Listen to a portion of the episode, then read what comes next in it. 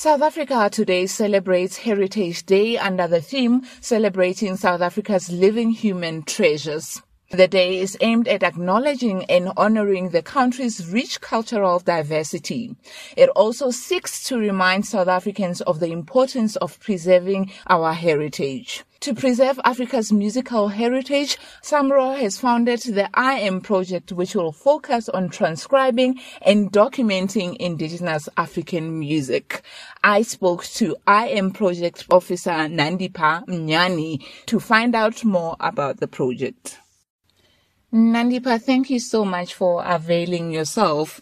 Please explain and give a brief history of what indigenous African music is and its significance to African people during different periods.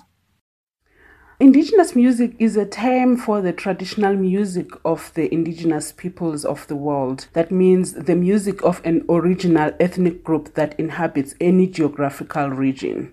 So, indigenous African music is the music of the people of Africa who are indigenous to Africa. That's what indigenous music is. And its significance to African people during the different periods. I would say that it comes from way back. Like, for example, throughout history, music has been like a very significant part of the lifestyle of African people. We make music when we work, when we celebrate, when we mourn. Just everything we do in Africa encompasses music. A very interesting story is that it's said that when European explorers first came in contact with African people. They wrote back to their home countries saying that they have met African people in the continent. But what they don't understand is that these people, they play music all day from morning to afternoon. They only stop when they go to sleep. Now, in Africa, we sing, we play instruments, and we dance when we go on about our daily chores.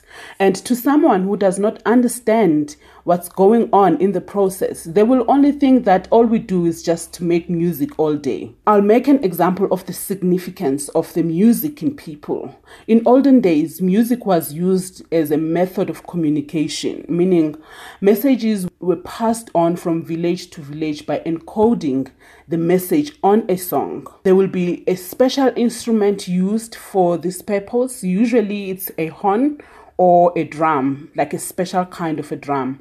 And the musician of a village would play a particular musical pattern on the instrument, and this music pattern will be heard on the next village. When the musician from that next village gets the musical pattern and its message, they will also start playing the same pattern on their own instruments in order to pass it on to the other village. Now, this is a form of long distance communication, what you would call now a cell phone, but in the olden days it was used through music. When and how did the IAM project come about, and what is the main objective of the project? The idea came from a whole environment of the realization that this intangible indigenous heritage needs to be protected and preserved before it disappears. There are many people like Dr. Andile Khumalo who contributed a lot to the initial thinking behind the project and the previous board of Samro Foundation, which included Mamsbongile Khumalo, Nomfundo Xaluva, Debucho Alexandra, Jeannie Zaidel Rudolph, to name just a few. And the project became a focal point in 2017, and the SAMRO Foundation was able to send a proposal to the US Ambassadors Fund for Cultural Preservation, which then supported the transcription project. Now, the objective of the project is to preserve and promote Indigenous music and to also provide a resource that is going to promote the study of our Indigenous music. What does transcribing music in this context mean? Please explain the process. Transcribing music in this context means the transcriber listens to the song as it's recorded and transcribes it into Sibelius, that is the transcription software, so that you can create sheet music from it. It's quite a challenging process because Western art notation doesn't really capture all the nuances that we find in African music, and the interpretation is required. So we really encourage people to listen to the recordings as well. When it comes to documenting the music, are books going to be written? How do you plan to go about it? No, we are not writing books. The documentation we have done is on the website, and this means that we can be corrected. We don't want to claim to be the final experts on this, so we are trying to just create a discussion. What work has been done so far in the project, and tell me a little bit about the performers and transcribers that have been identified? So far, we have transcribed about 60 songs from 30 performers, and some of these performers unfortunately have passed on, and we got their music from uh, the archives around the country. And we were also fortunate that we worked with the few remaining artists, indigenous practitioners like Umakhulu Madosini, Ugoguba Ngema, uMakhulumantombi Matotiyana. They all are great legends who are still living and are still continuing to play this music. They have been carrying our heritage in their minds. But what happens when there is no one to pass it down to? Now, it means that this wealth of knowledge and heritage will be forgotten.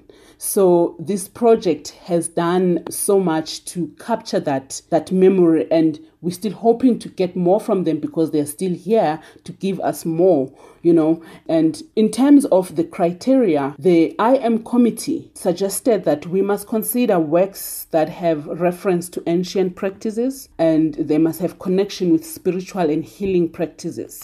And there had to be categories of works that we must include, such as ceremonial works like the wedding songs, the rites of passage songs, cultural dance works, like your Chikombela songs and intimate works like lullabies and love songs, and of course, a lot of instrumental works we got um, to transcribe. We worked with 11 great transcribers who are also composers on their own rights, and I must really, really thank them for all the sterling job that they've done. Well done to them.